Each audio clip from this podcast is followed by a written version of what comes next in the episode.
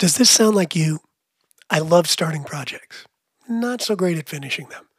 Selling is really scary, and I don't like promoting myself or my work. I check my email, Instagram, or the fridge instead of what I sat down to do. Both of my plates are full. Wait, you have more than one plate? I'm a total pro at making to do lists, doing the to dos, eh, not so much. I don't have a lot of friends in business to hold me accountable. Oh, wait, look, shiny object. If any of that sounds like you, no shame. You're not alone. This is what the box was created for. The box is a community driven container for creatives. Stay accountable, do the work, and actually finish what you started because amazing things happen on the other side of finished. Go to theboxworkshop.com to join today. Maybe sar- sarcasm or humor seems to be that litmus test to see if someone is gonna click with Yeah. you. Obviously, with Miles, you you know what I mean. Like, I was like, okay, this guy, you know, he's hideous, looks disgusting, but maybe there's something there. You know, dip your toes in the water, and then you're like, the water's just fine.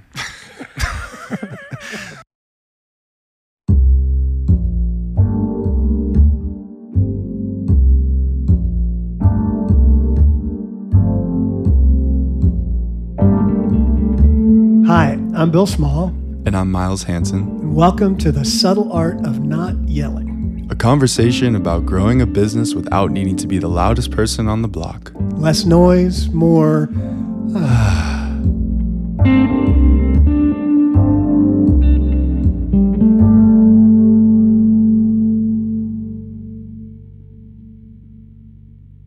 You may have seen him on Instagram, fully clothed in a hot tub with his brother, or traveling the world in search of an elusive vegetable.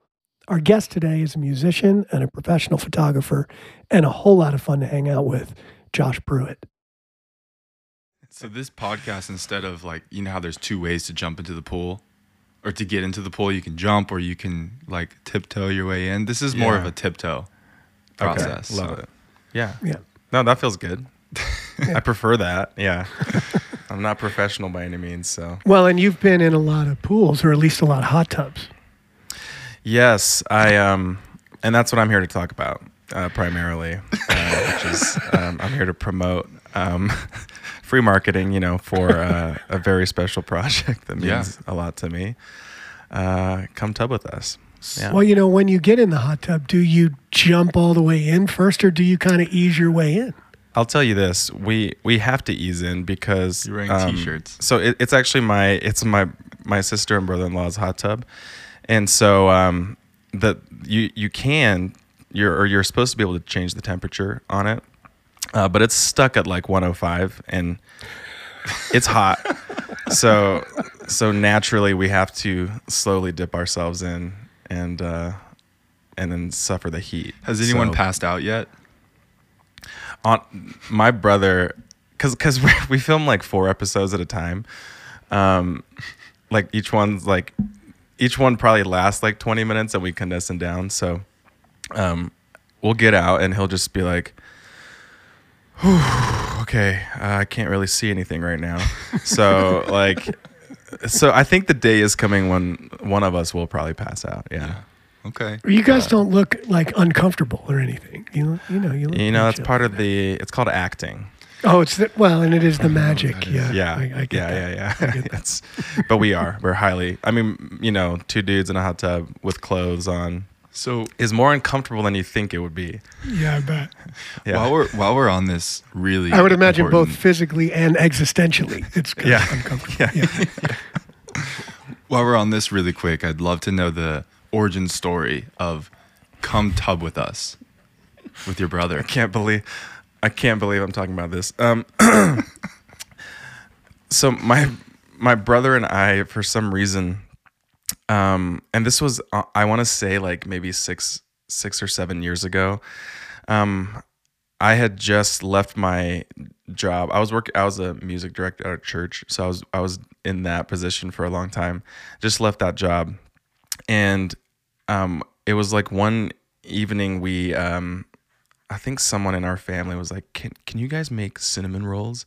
And we're like, "Yeah, let's figure it out." and we we decided to film the process, and so um, and just make a funny baking video out of it, and sort of pretend like yeah, pretend like we knew you know what we were doing, and have that confidence, and so we just filmed that, and then we thought it was kind of funny, so we started a baking channel called Prove It Brothers. Um, very layered name because our last names are Pruitt. Um, we are brothers, but you know, like proving the dough, just kind of lumping that all together. So we called it that, and then we so we literally started like making episodes where we just baked a ton of stuff, um, very poorly, and um, posted it, and then that kind of just slowly turned into well, it doesn't have to be baking. Let's just talk about other stuff and so yeah then then we would make like longer documentaries. Every time we travel we'd like film our journey and like do just random stuff like that. So uh and then so come like now we we were like oh we should just do something on instagram. And then we decided to uh, we have an obsession with Kum & Go the uh the the gas station chain. And um and so we were like, oh, let's just sit in a hot tub. I guess that's a thing. I, I haven't actually even seen it, but he was like, oh, people just do it. People sit in a hot tub and they like they talk about like gaming or whatever. I'm pretty so, sure he made that yeah, up. you took his word. Yeah, yeah, yeah.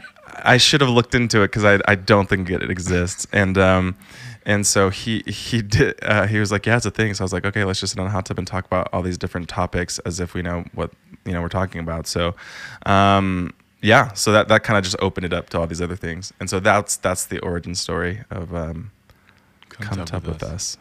So good. I mean, you guys are on your way to the big show, being being sponsored by Kum & Go. I think they've hit, they've hit you up, right? They've no, they've noticed us. They follow us. They big um, time. Um, but I think the more they see, the more they're like, you know, I don't like. Not sure it's in alignment with the brand, so to speak. Right. But, uh, yeah, that's an interesting brand to tuck into if you really want to look into marketing and branding. Well, maybe you should be drinking How? giant slushies, you know, from there every yeah. single time. Yeah. Every yeah. single time. Different products. Yeah, the hand drawn t shirts aren't quite enough. yeah.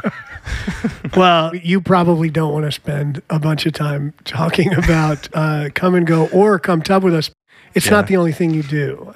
I think one of the most fun things about just the little the little bit of dive that that I got to do on you is that you do a lot of different stuff and you do it all pretty dang well. You mentioned being a the music supervisor for your church. Well, that's because you have mm-hmm. a great voice, man. I have I listened to some of oh, your, your you. videos. Fantastic. Oh, thank you. Appreciate that that I mean that's that's kind of uh, music was the first thing for me. Um, well, I, I, mean, I guess technically drawing and painting and that kind of stuff. You know, as a kid, I was, I was into that. Looking back on it, I, I didn't have any talent, but um, you know, it was at least a form of expression at that time. But but um, but yeah, music was very early early on for me. So that was actually a very prevalent um, portion of my life doing that. Yeah. Um, and went to actually went to school for acting uh, in um, in London, and so that was sort of also a trajectory that I was on. Um, so yeah, it was always in that realm, in the realm of the arts. Yeah, sure. so you you sing and play, you make films, mm-hmm. you sit in a hot tub with your brother, you have a photography mm-hmm. business. Yeah. I guess I don't know the the relatively somewhat condensed version of how did you get from wherever you started to where you are now. Yeah, um, I think I, I, was telling someone this recently, but um, I, I'm a very I'm a very kind of go with the flow kind of person in general. But when it comes to things that I sort of lock my eyes on in terms of like a craft, I get very obsessive over it. And so, um, very selectively obsessive. And so that um, that's sort of applied to whether it's an instrument or um, whatever I guess I'm really feeling at the time. Um, I kind of just just go for it. And I, so I think that I don't know if that's a personality type or I don't know if that's just you know a mixture of upbringing or you know my environment or whatever that is. Um, I've always just sort of had very um, focused drive when it comes to just those things that catch my interest. Um, and so I think the the progression from even like music, you know, being in that for so long, um, it was. I think you hit a you inevitably hit a, a point where you're kind of like, well, this is cool, but then there's always overlap within different creative fields, right? Like I think every every field has something that overlaps with something else, and so um, I guess naturally I was I was also surrounded by a lot of other sort of visual artists, and so um, just photography happened to catch my eye. It was something that um, I travel a lot, and so um, it, it it came from a place of finally deciding, oh, I should probably take some photos of some of my trips. Um, and part of that was actually um, this, again, sort of a hard to pinpoint decision that I made of I'm going to be intentional about maybe maybe trying this thing out. And so that's how kind of photography bled into um, my life and then eventually took over. And so um, yeah, so it, it, it can f- maybe feel like I'm hopping from thing to thing, but uh, in reality, it really it's kind of a slow burn, and it I, it also just it it is something that if something just in, intrigues me, um, I'm like I need to figure this out, and I need to quietly behind the scenes just just get as good as I possibly can, um, surround myself with the people that um, will help me sort of understand that more, and just dive into it like you know head first. And so that's kind of that's been the progression from thing to thing. I don't want to necessarily say that's the case for KumTub with us. That sounds those things sound very dramatic when it comes to something like that. But but my brother and i do say a lot like i, I love the notion of doing stupid things really well you know um, so uh, especially when it can incorporate some of the craft that you already do um, so if it's like video or film or photo like i just think it's funny to to travel to Iceland and film a documentary about, you know, like I, I uh, lettuce, you know, like and and if doing it well is just hilarious to me. So that's yeah. that is such a cool idea that I've never thought about. Doing stupid things really well. Is that the title of this episode? Pretty much. yeah. yeah. Pretty Great. much. Yeah. That's so. I'm obsessed Yeah. with that too. I love the contrast of that. It's Yeah, hilarious yeah. to me. And that And I- actually, go ahead. Oh, sorry. I was. I mean, I was just gonna add. Like, I think it's it's almost a a test of your craft, because like I think everyone is trying to do good things really well, um, and then but sort of like, can you can you actually push it further and do something menial or or you know stupid um, well? Because then that almost might even highlight your craft even more. Right. I, I don't know. You know what I mean? In- no, in a that makes sense. sense. Well, it also it also has you not take your craft so dang seriously. Like doing something stupid Absolutely, or yeah. funny or whatever with it. You know, maybe it's not. It, it it becomes a little less precious, a little less. Oh, it has to be. Mm-hmm. You know, this earth shaking Yeah. thing every single time I do something. Absolutely. Yeah. Yeah. That's really cool. What do you think? Because okay, when we first connected, you know, we're good friends, and I was telling Bill like we bonded over like sarcasm and humor. Yeah. Like whenever I sit down with you, it's so easy. We just we just have like an ongoing bit together, and it's the funnest Yeah. time ever. Yeah. So humor is clearly very natural and easy for you. Where d- does that come? I guess the question would be: Does that come naturally, or is that something you worked on? Like you said, you did acting. Where do you think that comes from? That's such an interesting question. you're it's really hard to funny. trace back. Thank you, man. I'll I'll pay you for that later. Yeah. I was like, Miles, please say that I'm funny on on a podcast. Um, well, so actually, so weirdly enough, I grew up in the UK. Um, I did all my schooling there, pretty much, and um, one of my my, my best friend, um, we we were drawn to each other. I guess f- for that reason that we were talking about, just humor and um, just being able to run with um, a just a weird, absurd concept, you know, in our own little world, and just you know do that. And so, so I actually grew up um, just filming little skits with him, um, writing comedy stuff. We did a bunch of improv stuff together. Um, he he's still he's still doing that. He's he's um, doing a cool. Um, I mean, he's he's a writer, a journalist, um, all this fr- freelancer but um, kind of his passion is is comedy and comedy writing, and so so so I, it probably came from that. I think, um, but if you wanted to dive a little deeper, um, I think even in my family dynamic growing up, I was a missionary kid, so we we um, me and my siblings always traveled around. We lived in different countries, and there is something about kind of being the oldest sibling, trying to, you know, maintain some sense of peace and and happiness and joy amongst the family, while you're you know landing in a new country and trying to not be so devastated by that you know so Right. I, I think um um that there that's probably the very core of it is just that personality to try to please people and you know there's there's pros and cons to that but Sure. um that's definitely the origin of it but yeah, that upbringing of just finding someone and connecting with someone who was just like minded, uh, to the point where I think now, you know, that's almost just something that I look for in in just any kind of connection or relationship with another human being because maybe sar- sarcasm or humor seems to be that litmus test to see if someone is gonna click with Yeah. you. Obviously, with Miles, you you know what I mean. Like, I was like, okay, this guy, you know, he's hideous, looks disgusting, but maybe there's something there. You know, dip your toes in the water, and then you're like, the water's just fine.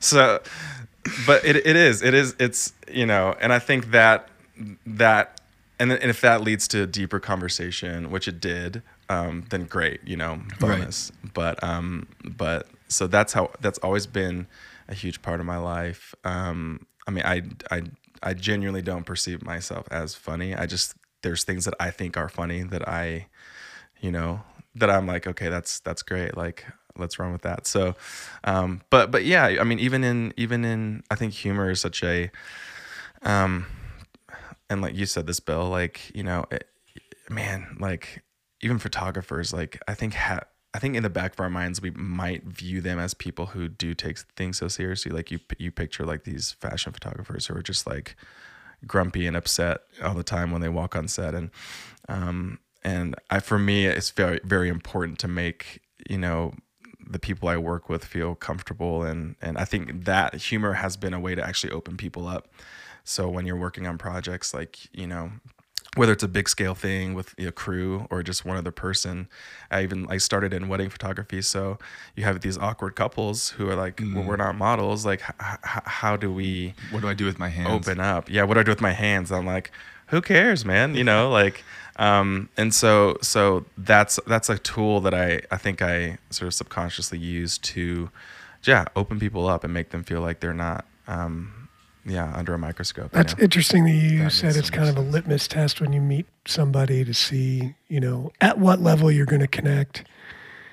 And I'm just thinking in the five minutes before we started this show, you and I were instantly making fun of Miles. I mean, it was like, Inst- it was yeah. like nothing. He Instantly. wasn't here. it was perfect. yeah, I love I love right that for you and, guys. and then. Yeah, and, and then like, but it could have gone. You know, that was my little test, and Bill could have been Right. like, "What are you saying? Why are Miles you is so- a great Yeah. guy." And I'm like, oh, "Okay, all right, I'm gonna have a really fun time with Bill." we get off the call. We get off Yeah. the call and Hey, Bill's Miles, like Bill's like, wow, Josh is really an asshole. He was so Yeah. mean. Yeah, man. You should have heard the He's a stuff really he mean said about guy. you before we got on. It was terrible. I'm like, oh, jeez, okay, uh, yeah, let's do this podcast, guys. so I'm going to assume that uh, you actually are making a living doing all these things that you love to do, and that you're not like a stockbroker on the side or something. We don't know about that.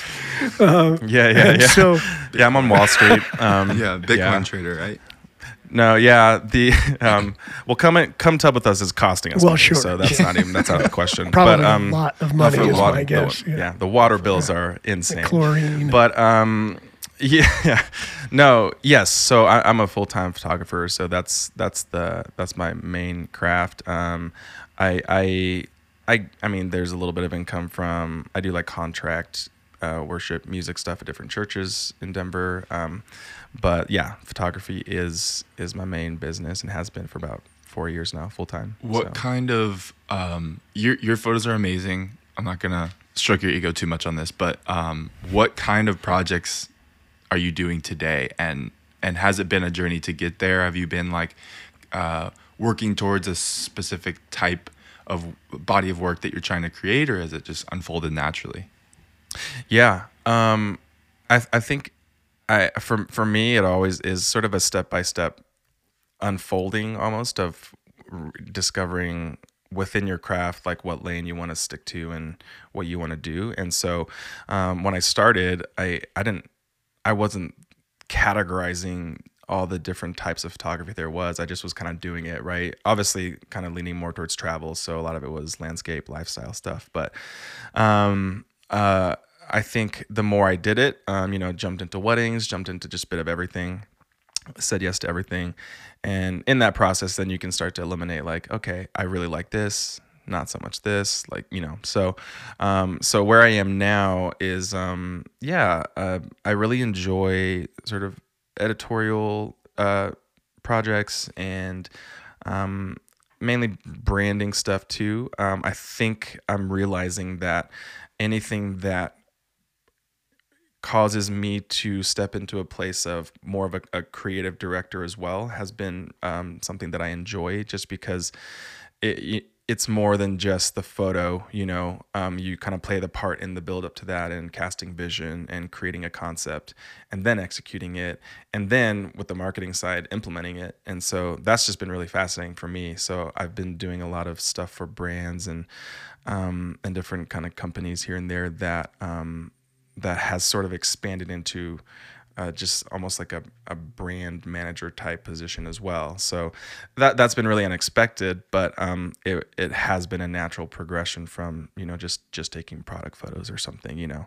Um, so and uh, same with same with editorial stuff. It's it's I love the collaborative aspect because you are working with professionals in each um, each category of that shoot you know the the whether it's lighting or makeup or designer or stylist that that's so exciting to me because everyone is operating at their full capacity and bringing their craft to the table. And obviously you come up with something that is going to be a way bigger and more um more meaningful than what you could do on your own you know? And so i think that that's why i was drawn to that and that process. And so yeah i don't know if that answered your question actually but uh, yeah you know having friends that uh are photographers, knowing some over periods of time, and uh, I've been in the music business forever, so every now and again, you know, mm. we need pictures, yeah. and uh, yeah, right. On your on your way through, I know one of the things that's really difficult for people, both as visual artists, maybe maybe music artists in certain respects, uh, and service providers, you know, coaches, uh, that kind of thing, pricing is really difficult. So, for you, as you kind of started over the last four years, how have you managed to create your pricing in a way that you feel like you know you feel like what you're you ha- what you're doing is valuable and you're able to serve the people you want to serve and not exclude people but also get paid what you need to get paid yeah, man, that's a tricky one. I, that, I think that that might be the single most um, asked question on my end when it comes to um, other people who are up and mm-hmm. coming and doing that stuff. You know, pr- probably daily you get a little DM like, "Hey, how do you price stuff?" and um, and I'm like, well, it's such a relative question, but I think at least in my case, the progression of that has been obviously, and I, maybe maybe I, I think for most artists, you know, who are entering into that, it it I didn't really feel like I even thought about pricing until I reached a level where I thought maybe something I had to offer was worth anything. So I my all my attention really just went towards the craft and and I think a huge a huge valuable asset to that was that I wanted to make sure that I was consistent in my work so that I could feel confident about even pricing it in the 1st mm-hmm. place which I don't I don't think that's necessarily a right or wrong thing to do it just for some reason for me that was a mindset that I had to get into and so I remember kind of sort of getting to a place where I felt like okay I I I'm sort of consistent. I think I can deliver. Um, and so when that portion of the journey came, I remember really um, sitting down and I, a lot of it was just examining like other photographers and talking to them, being like, "Hey, what do you charge? Like, what, where does this even, where does this value even come from? Like, what do I, what determines it? Because I, I was like, I don't know. Is it the equipment? Is it like my time? Is it hours? And um, so for me, pricing actually um, pretty quickly turned into, or, or I, I, I avoided charging per hour for the most part, just because um, because I was doing more project based stuff. Um, I started to um, price, essentially price things as a whole. So the the the, the the whole project as opposed to just like how many hours I was Sure. spending. And and this is the thing too, right? Because with with price with price charging by the hour, it's weird because like so the worse you are at your job and the longer it takes you, The the more more, you money get you to make, make. yeah. Doesn't make any sense. And so I'm like, I don't know if that makes sense. Um, and so I'm, and for me, I, I actually tried to have a pretty quick turnover in terms of like photos and editing and all that stuff. So I was like, man, this was less time than maybe some of some other people take months to do it. And I'm like, so what, are they just making like a hundred thousand dollars because they were so slow doing it? Like, how does that work?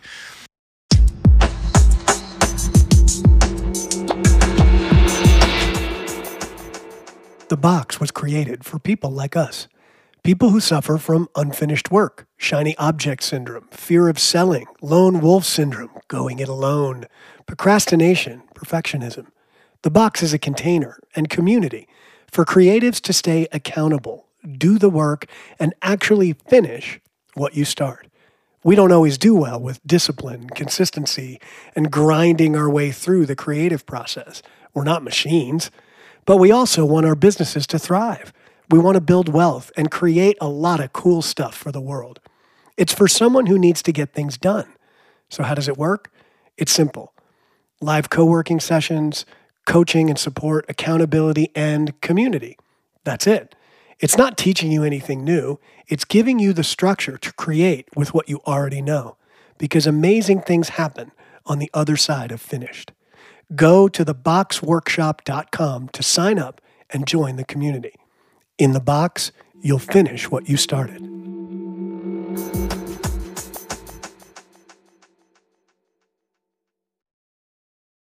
so I think yeah, like I said, I I try to assign value to uh, the consistency, the the fact that when you hired me, your your photos will look the way that um, you initially envisioned because you hired me based on my aesthetic as opposed to you know what I shot, right? So kind of being true to the brand for for me, my brand is very much my aesthetic as opposed to what I shoot.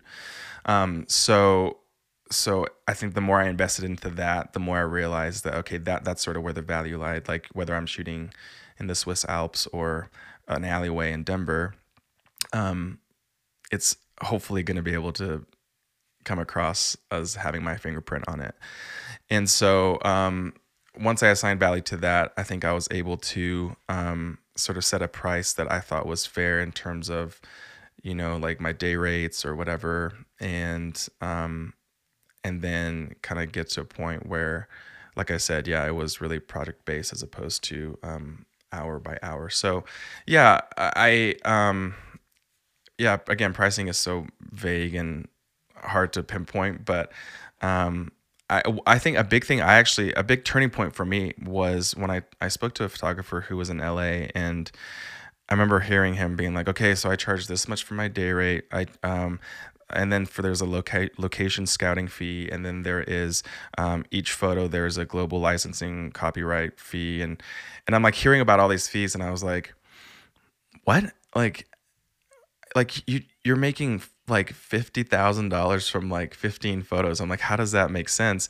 But then that that actually again, this is a this is a cultural difference between like Denver and uh, LA, for example. LA has this established um, um, expectation and value placed upon you know media in general, uh, just because of what it is. Denver is not remotely close to being there. Like no client will ask you, "Hey, what is your um, licensing fees?"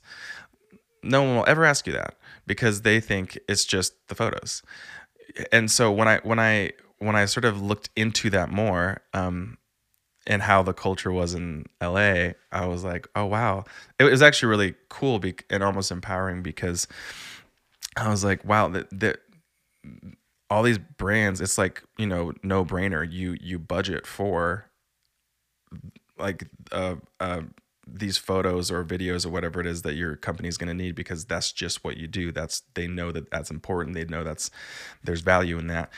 And so i just was like so shocked when you know i started working with brands out of LA or New York or something like that where where there was this understanding of hey you know we're not even going to reach out to you unless we have you know x amount in our budget for this I remember I remember them apologizing for the amount they were offering me, and I was like, "This is like five times more than anyone here would ever pay." So, so I was trying to keep it cool, but I was just like, "Oh my god, like this is crazy." So, um, so yeah, so I that, that was a weird thing for me, but that actually shifted my entire perspective on pricing because I was like, "Oh, maybe this is valuable," and maybe rather than yielding to Denver's expectation of of what pricing has to be for photography, for example. Um, I kind of adopted this LA mindset of no, like you know. So I started quoting people like licensing fees and and you know like because they're again these photos are making them money essentially so taking that that into account and so yeah that's that was a big mind shift for me that's great it, it also seems like that enables you to uh, you know, figure out how to price different things for different projects, different customers, different wherever they are, yeah. so that you make sure that yeah. uh, you're getting the most out of that, and that they're getting what they need, of course. Right. You know? Right. Absolutely. Yeah. And I think a big a big step that I've been making um, over the past few years is actually sort of even reducing that um, the pool of of clients essentially to the point where it's like, yeah, you know, th- this is this amount is basically my base rate. Like it's never to go below this. Um, and so that that eliminates those clients that are like oh we can't afford that or we don't need something on that scale um, which helps you out in the long run because then you know it, it just filters out the people who aren't well essentially who don't value what you do right? So um, so that that's been a good thing too. So again, it's it, it's just slightly bigger projects. It it falls in line with uh, stuff that I enjoy shooting more, um, and obviously there are exceptions here and there, but that that's kind of been a new rule for me. I think to to determine even like what kind of client I want to work with as well. That's yeah. so pricing is so interesting because it's like you're trying to figure out the value of something. So like for you, you're creating assets that live for a really long time, forever, that yeah. will make the company money, most likely. Like maybe you can't point right. to it and say this picture yeah. convinced someone, you know, that this is a legitimate brand and, and they yeah. made a purchase, but it it's you know it's a big part of leveling up the brand and like so for me i'm trying to always figure out like the science and the analytics behind branding because it's this very intangible thing like colors and fonts and yeah. vibes and all that how do you you know how do you understand or extract the the actual value and it's going to be yeah. different for everyone and it's really up to you the business person owner creator to like establish that but it can be so hard and really like uh, icky for a lot of people because they're like well i just love the art of it but then mm-hmm. you get stuck in this thing where you don't ever look at that and you don't charge more and you just kind of stay at a certain level. Well, and you so have a lot of, yeah. you know, you have a lot of people's perceptions in that too. You know, like just like in you know, like mu- recorded music is devalued to the point of ridiculousness. Even mm, though that's true, it takes a really long time, and you have to know what you're doing. and and if you're really going to go make a record with other people, it costs money. Uh, mm. And and at this point, most people aren't ever going to get that back by selling those recordings. Um, my wife, part of one of her jobs for a long time has been as a graphic designer, and it's really similar in a way because she might create the graphic designers might create a logo for X amount of money, but it's it's considered work for hire. So even though that company is going to use that logo forever. Mm and it's going to become the flagship piece of their brand and they're going to make money because of it. They paid for it once, one time. Yeah. Uh, so you know, there's a lot of air, gray areas in there with uh, art and commerce, where people don't necessarily get the value or uh, what it actually takes to do that. You know, they think, oh, like for you, oh, it's just a, you just took a picture. It's no big deal. Yeah. But but it's cool Yeah. because you mentioned your aesthetic, and the first thing I noticed when I went to your Instagram, uh, Ivy Wild Visuals, was Yeah. oh, this guy has a thing. Like it didn't matter whether it was a wedding photograph or a portrait or a landscape or anything. There's a there's clearly a way that you see things or that you present what you're seeing. How did that happen for you? Yeah. Um, that to me, I think in the process of starting out photography, you know, you get preoccupied initially with, okay, what, how does a camera work? Like, you know, like you, you What's figure out all those things, right? yeah. yeah, yeah, yeah. What are shutter speed? Um, like that. And so obviously that preoccupies your your mind for a good chunk of time because you're like, I like what? Like how does this work? And then and then it was this almost this shock to realize once you like had it down a little bit that then you had to put these photos in and like edit them and you realized there are you know a hundred trillion maneuvers you can make you know in lightroom. And so how, how did you like maintain consistency? Like what? It- and but but one of the things that i drew from pretty early on was i was really fascinated with cinematography for a long time um, and before i even knew what went into it i was drawn to the fact that there was an emotion that was evoked from just how something looked and felt. And i understood later on that it, was to do with the intentionality as of like a color palette. And and it was again it wasn't just the actor on screen. It, it was the you know the the colors and the texture of the whole film. And so and what i what i started to realize was wow you know in a movie that's two hours long that takes place in multiple different settings you still are aware that it's the same movie and that that color palette and those textures and the decisions made by the the DP and all that kind of stuff play into that because it it's it creates a consistency right? It, it keeps you in the story. It keeps you um, following along. And so i just had never like really thought about that before but i felt the effects of it. And so i i made that decision realizing that simultaneously while being told that you know as a photographer you got to stick to a niche like choose wedding photography or choose to take photos of cars or whatever it is right? Like stick to something. And their their recommendation was always the subject matter. And i remember thinking well i don't i know i'll be bored if i stick to one thing. So I don't want to shoot the same thing over and over again. So what other thing is there that I could essentially make my brand and my identity? And again, my my identity or how I see things isn't dictated by the subject. And so um I wanted to find something that I felt like was my voice essentially in that. And so that came down to the aesthetic, like how, just like those movies, like how, how it made me feel, um, how some kind of emotive thing that transcended the subject matter. So um, that's how it kind of came about. Uh, my realization of wanting to kind of, I guess, selfishly expand to more things than you know one niche, and so it, it took me about a year to lock down my aesthetic. Um, of doing that every day, like you, you, you know, work on a photo, you come back to the next day, you're like, I hate everything about this, and then try it again, and again and again, and again, and again. The the thing was to understand um, the function of each of these, you know, tools within this editing software that was going to be able to kind of carve out what I actually see, you know. Um, so you're just eliminating everything that isn't right, and then you finally get to the image. And so the more you practice that, the more you you you know how to get to your vision um, and I think that's what all these tools are is they're they're just they're ways to help you get to your vision and to express your voice through it. And I think practice is the elimination of everything that stops you from being able to fully express yourself rather than perfection. It practice is the elimination of that.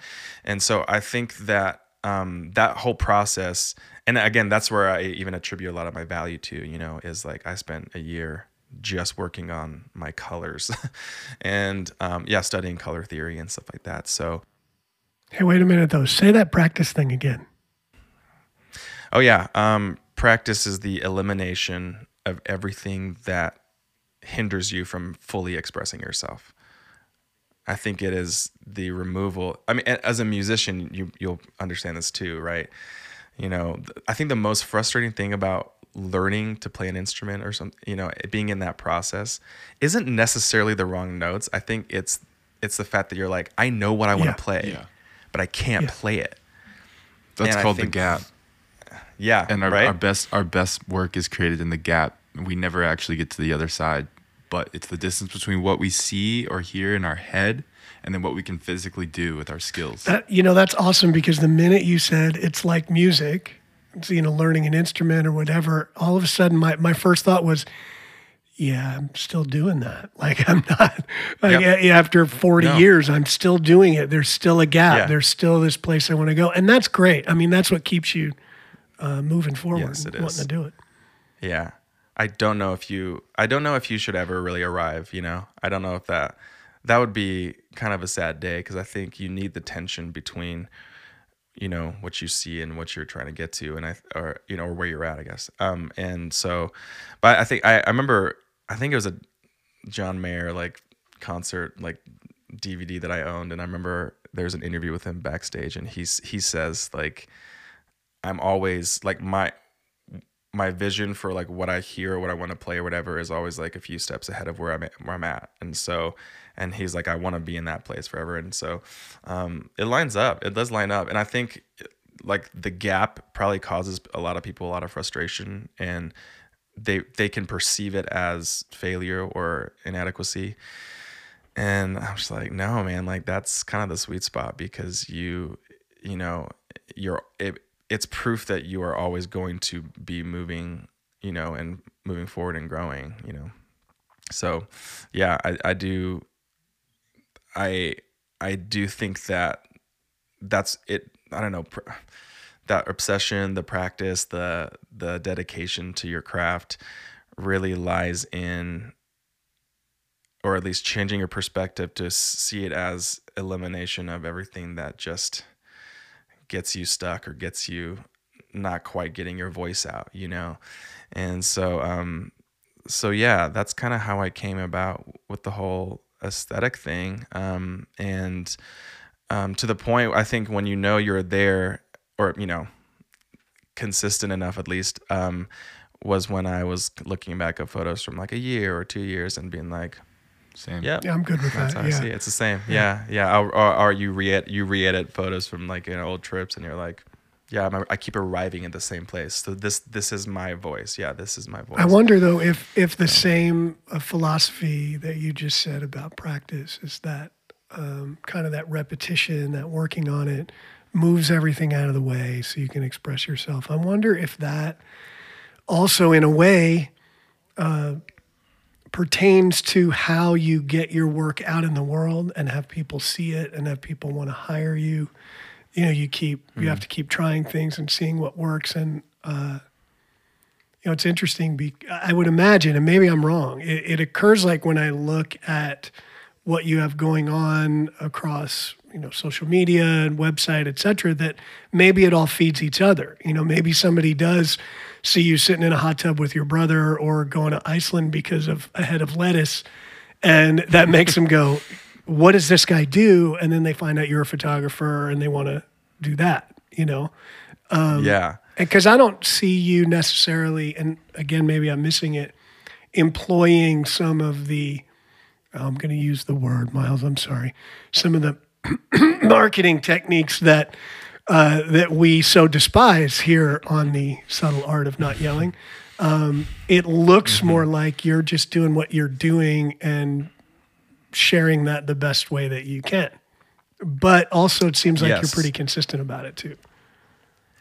Yeah, yeah. I think I think um, you know what I realized is that what I guess how I approach my own marketing um, is uh, very much what I. It's sort of it's a practice what you preach type thing because um, I'm I I get work because of people seeing my work and then saying oh yeah like i like this you know? Uh, essentially that's what it is. It sounds very simple but when i when i work with brands and when i approach them the ma- the main thing i tell them is that um and for the most part fr- from from my angle of of you know photography and visual images um helping represent a brand is that the reason a lot of these brands are um, kind of falling short is because that their actual product or service is not represented well at all. And and so for me when i'm when i'm putting out this work and when i'm putting out the images that i really like and connect with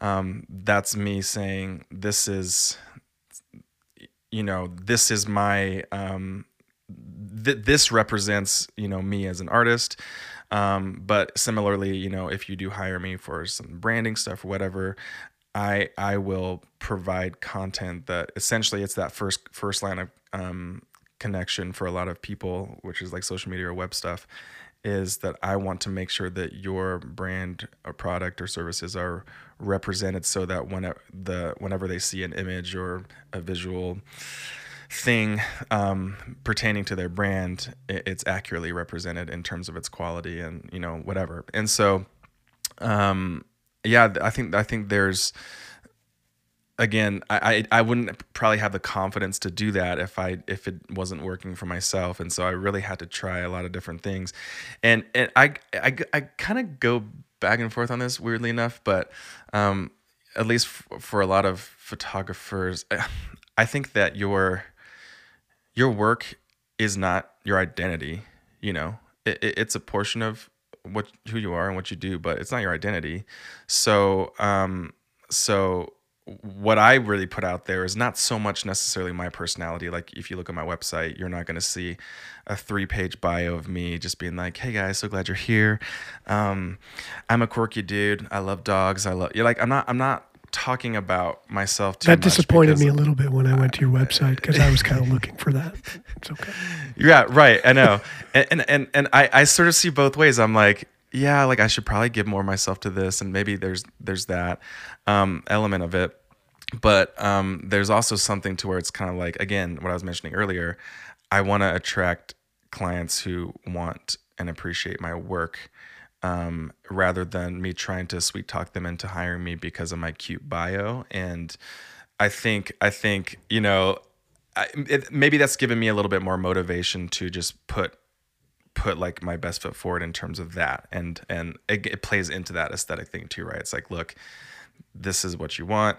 Um, like like you would for a lot of like brands that are selling products you know like you're just going to show what you have to offer and that. And so so y- yes like i th- i think i you know I could probably cast a lot more vision and story behind maybe what I do. Um, I think it's still experimental, honestly, at this point for me. I'm trying this thing out where it's like my Instagram is not going to be a journal. You know, my uh, I, I have my own personal account, um, and of course, Pruitt Brothers uh, hit it up. Um, but like, but but I, I'm sort of just seeing if like you know if if it's possible to. And again, I think it's the moment I'm in a room with the client or the couple that wants me to shoot their wedding it's sold, you know, like because um I like I, we kind of coming back to that first thing of like I, I want to make you feel comfortable. Like the most important thing is actually telling your story, um, and the human interaction of it is actually the reason I even do this in the first place.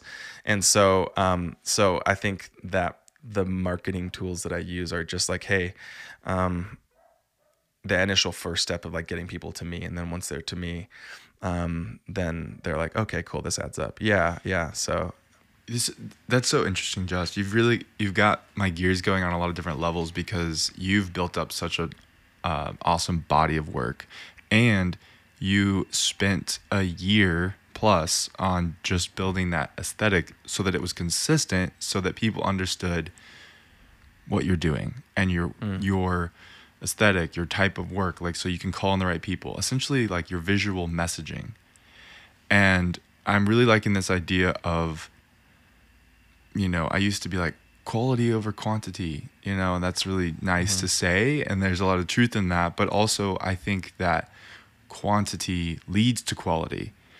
And mm-hmm. you're basically saying like mm-hmm. instead of being cute about it and creating all this fluff and and trying to convince people i'm just gonna get really fucking good at what i do. And you went all in like you're you're probably an extremist in that way like bill and i kind of are or at least i'll speak for myself. I, i'll go all into something to a fault sometimes and then you get really good at it and then you just let the work do the rest. Hmm. Right?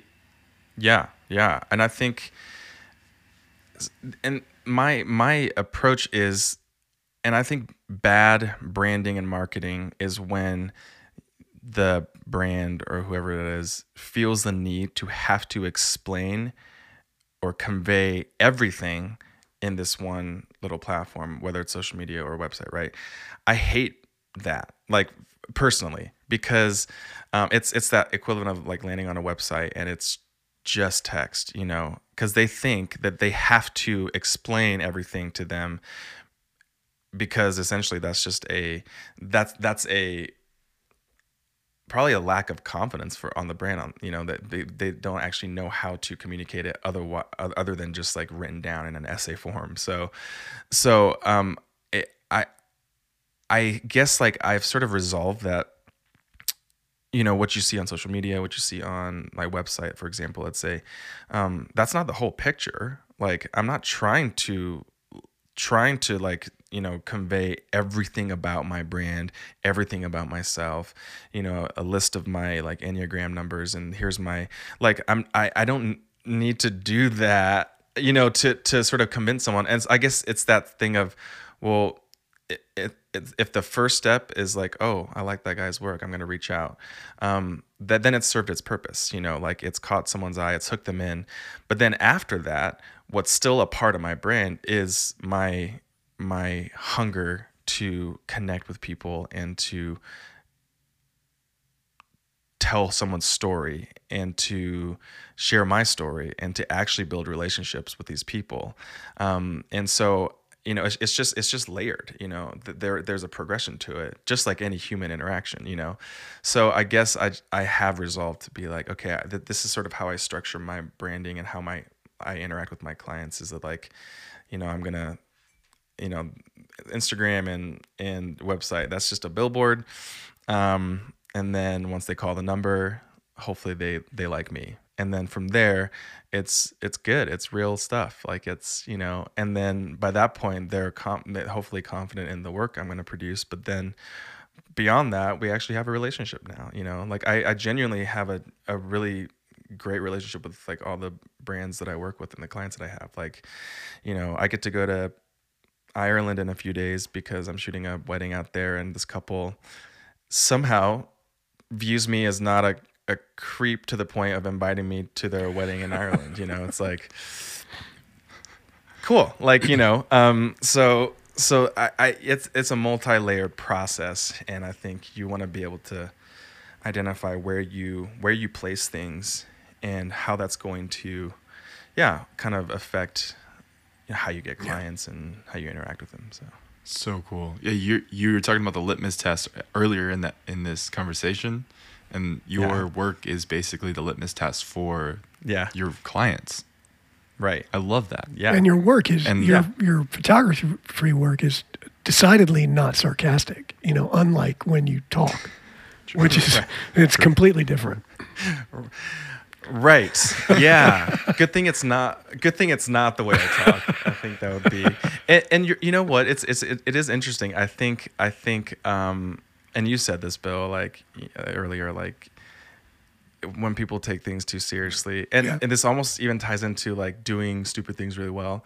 Somewhere in between, there is that balance that you can actually live in, where you can do really good work, um, and have a really fun time doing it and connect with people. Like it really doesn't like I don't know. It does. You don't have to be a dick about it. Like I just don't. That that's not. Doesn't have to be an option. You know. And, um, and so th- I think there's that happy medium where I live in, where it's like, look, you know, yeah, the work might it might look serious, and, Yeah. but we were we were crack we were cracking up when we took. You're not as you know, dark and like, moody and- as your aesthetic would, yeah, would there, actually say. there it is. Yeah, yeah. Not a, that should be in my bio. I'm gonna rewrite rewrite that. I'm not as dark as moody as these photos. Uh, you know, Miles usually asks this, but I'm going to do it anyway. Sorry, Miles. Uh, do you consider yourself more introverted or more extroverted? Mm, good question. Um, I think I am definitely extroverted. Um, with yeah, with introverted tendencies, just kind of sprinkled in there every once in a while. Um, th- what's what's interesting is, um, the ma- yeah the majority. I definitely gather energy from being around people and um, socializing and that kind of stuff. Um, what's in what's funny is yeah we talked about that process where you're really kind of obsessed with the craft and trying to dig in and sink your teeth into it that part of it for me is actually very kind of it actually i sink into this introverted mindset where i kind of lock myself away. I need to figure it out on my own. Um I, to the point where i'm learning how to not be so self-reliant. Like i, I want to ask for help and get better at that. The irony of like you know hosting workshops and helping other people do it is that i would never do that myself. Like i would never take a workshop and i'm like what is wrong with me? Um it's very weird but um so i think the more the the more i did do that in this process the more i just found that it was um me stepping out of that weird thing where i feel like i have to do everything on my own. And so yeah so i'm trying to find a healthier balance between um kind of bringing a little bit more of that extroversion into my process as well you know um but yeah so that's that's what i am That's awesome. yeah Uh, Bill usually asks this question, but what's next? what's, What's next for next? Josh? What I mean, and Man. also, also, I want to point out that what's next, like you have to have some exciting thing, right? Like, or you're just continuing to do your craft, you know? Like, so what? Is, you're going to Ireland for a wedding? That's awesome. Congrats. that's next yeah That's cool. Um, yeah. So, you know, I, I I think I was talking to someone else about this recently too, but I'm I'm not the kind of person that like sets these like five year goals or you know even like year long. I I the way I perceive things is like okay, this is the next thing I need to really figure out and get down, and then once you do that, that kind of unlocks something that you realize oh I need to now do this. So it's really really step by step for me. Uh, I haven't yeah I haven't quantified um, my process into years or necessarily even time frames um, because I think once I became aware of the the I guess my maturity level and understanding level growing as you know as you develop these things, I realized that the goals I made when I was immature um, probably wouldn't even satisfy a mature version of myself even when I reached them, you know? So, so uh, in these like long-term visionary kind of type prospects. And so I, that's why for me, it's just a little, it makes more sense to me to just have these like little, little step-by-step things that I can achieve because then, then the next step will be dictated by what you've gathered and the wisdom that you've attained. And then that determines your goal. Actually, I love what you're saying about that because, and I may get in trouble for this. Goals don't matter. Oh, It's not reaching the goal that matters. Reaching the goal, having a goal is just something to keep you moving. The reaching the goal makes no difference at all. It's what happens in between now and then. That's it. Mm-hmm. Yeah, couldn't agree with you more. Yeah, I, I, I, I think that, like for example, if five years ago I, if I stuck to what goals I made five years ago, I would not be where I am right now, and I think I'd be miserable because I didn't know what I wanted five years ago. Honestly, in this field, I didn't know. uh, You know, again, you're you're constantly gathering information that then informs your next move, and that can only happen in process. It can't happen at the beginning, start the start line where you're like, "Yes, I don't know anything about photography, but I want to do this, and I will do it." No like it doesn't happen i just think it's ridiculous and so i think to be able to yeah these little mini goals daily weekly monthly things i'm just like that's the most important thing for me and that's the only thing that works for me um so Well, and and what you want changes. yes yeah You know what you want changes, right? And it's. uh I mean, I think a lot of times, and I, I go on about this sometimes. I think it is important to have maybe some kind of vision for your life, for how how it might feel five years from now, or ten years from now, or whatever. But having really super specific uh, goals tied to that tends to screw things up. yeah absolutely yeah And and a lot of times people don't understand the difference between what's a vision and what's a set of goals. Right, They're right. very, very different things. Yes, Right. yeah. So my guess, and you know, tell me if I'm wrong, but my guess is that you can envision what your life down the road in a year or five years or however long might feel like and what you'd want it to feel like. But the details don't necessarily matter. Right, right. Because yeah, your your your goals aren't necessarily um yeah, like you said specific to your career or whatever. It is to more to do with a yeah, like a mindset or, you know, uh, something like I guess for me it would be like, you know what? In 5 years I would like to tell 5 years more worth of stories, you know, like I mean, it might it might not be how I'm telling them now, um, but to me that's more of a goal that I can get behind as opposed to like I will be head photographer at Vogue and I will be doing this. I'm like, you know what? Like as it you know, I think when the dust settles on anything, you you you realize, yeah, actually maybe not. You know, so I I, I think that it is important, to, like you said, yeah, the, or you know, I want to be more. Um, yeah, I want to be healthier in my lifestyle. I want to be healthier in like my whatever, right? Like those kind of goals. Yes, totally. I think th- those are kind of long term goals that I have set for myself. But yeah, anything other than that, to me, it's pretty disposable just because, um, yeah, we, we change. And as we change, what we want changes and, you know, follow that, you know. It's awesome. Josh, thanks so much for coming and sharing all this. This was really a really fun conversation, man. Thanks for having me, man. It's good to see you. You too. Yeah, good to meet you, Bill. It's a pleasure. Yeah, yeah. Thanks for having me. That was fun. Love it. So I'm going to ask you a really stupid question, and I want you to just answer it as fast as you can. Are you ready? Oh God, yeah. What's your mm. favorite way to eat a potato? Raw. Excellent.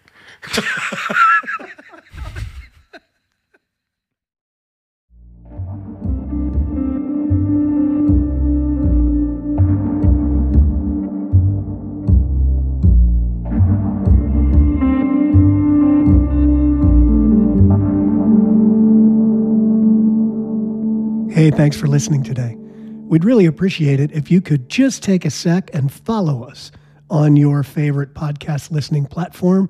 That would help us out tremendously. And of course, if you ever want more information about upcoming episodes or past episodes or anything else about the show, you can go to subtleartofnotyelling.com. Thanks again, and I'll see you next time.